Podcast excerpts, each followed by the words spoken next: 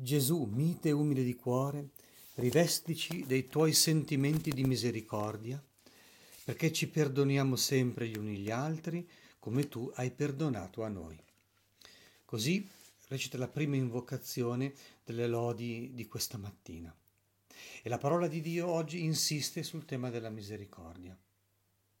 C'è proprio di entrare in questa che è l'ultima profondità di Dio, e cioè l'amore è la pienezza della legge, ma la pienezza dell'amore è la misericordia. Dio è perfezione e ci vuole perfetti, ma la perfezione di Dio e la nostra perfezione consiste poi nella misericordia.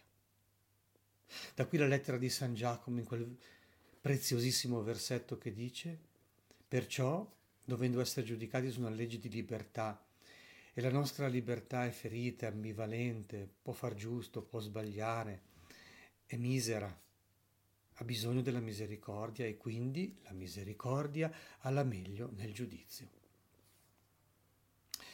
La studiatura del Vangelo di Matteo, già ieri ma oggi si conferma, è quella di additare una giustizia più grande, appunto, una giustizia che si compie, si fonda nell'amore e che raggiunge la sua perfezione proprio in una volontà incrollabile di salvezza.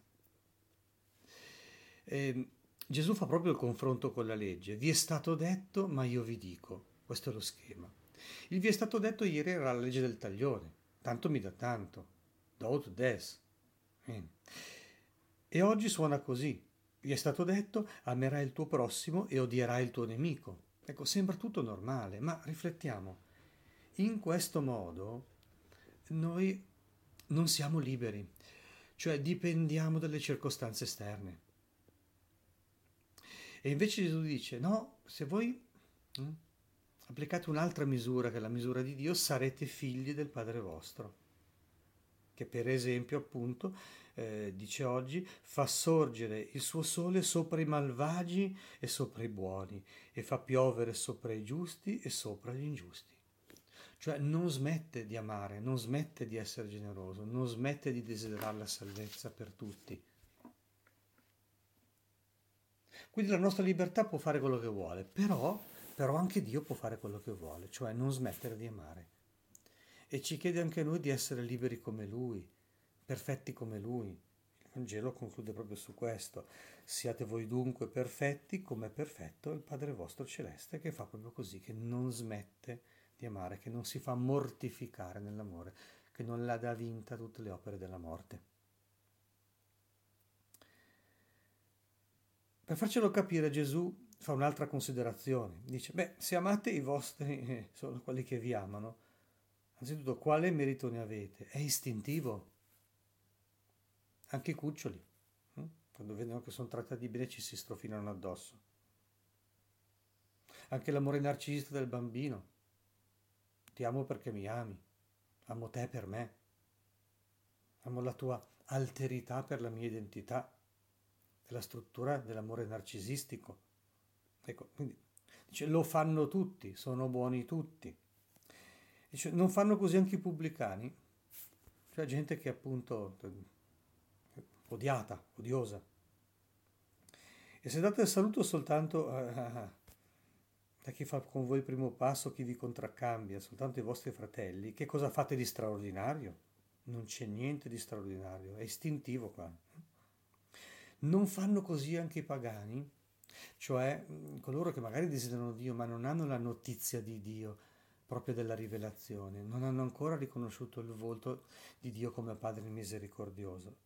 Ecco, sono buoni tutti a far così, cioè in fondo a dipendere dalle circostanze esterne. Se il clima è buono o se è tempestoso, se ci troviamo bene, stiamo bene, oppure se le circostanze ci sono avversi, se ci sentiamo compresi o incompresi. E allora ecco l'indicazione di Gesù, no? Tenetevi sulla linea di Dio, crescete nella libertà interiore, non fatevi condizionare, i condizionamenti ci sono, ma non lasciate che vincano nel vostro cuore.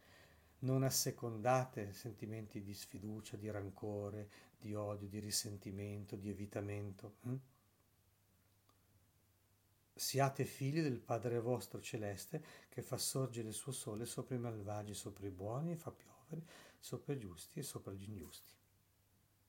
elargire continuamente comprensione, fiducia, inclinare normalmente a salvare almeno le buone intenzioni dell'altro e quindi comprendere, scusare, cercare anche quella, quel po' di buono che c'è nel discorso dell'altro, che c'è nella condotta dell'altro, per poi essere anche più in grado, anche di, se c'è proprio bisogno di correggere la pagliuzza che c'è nel suo occhio. E dunque veramente ripetiamo la preghiera che la Chiesa questa mattina eh, ha rivolto a Dio nelle lodi. Gesù, mite e umile di cuore, liberaci da tutte le durezze del nostro cuore, rivestici dei tuoi sentimenti di misericordia, fa che non siamo spietati con gli altri, magari anche con noi stessi, perché ci perdoniamo sempre gli uni gli altri come tu hai perdonato a noi.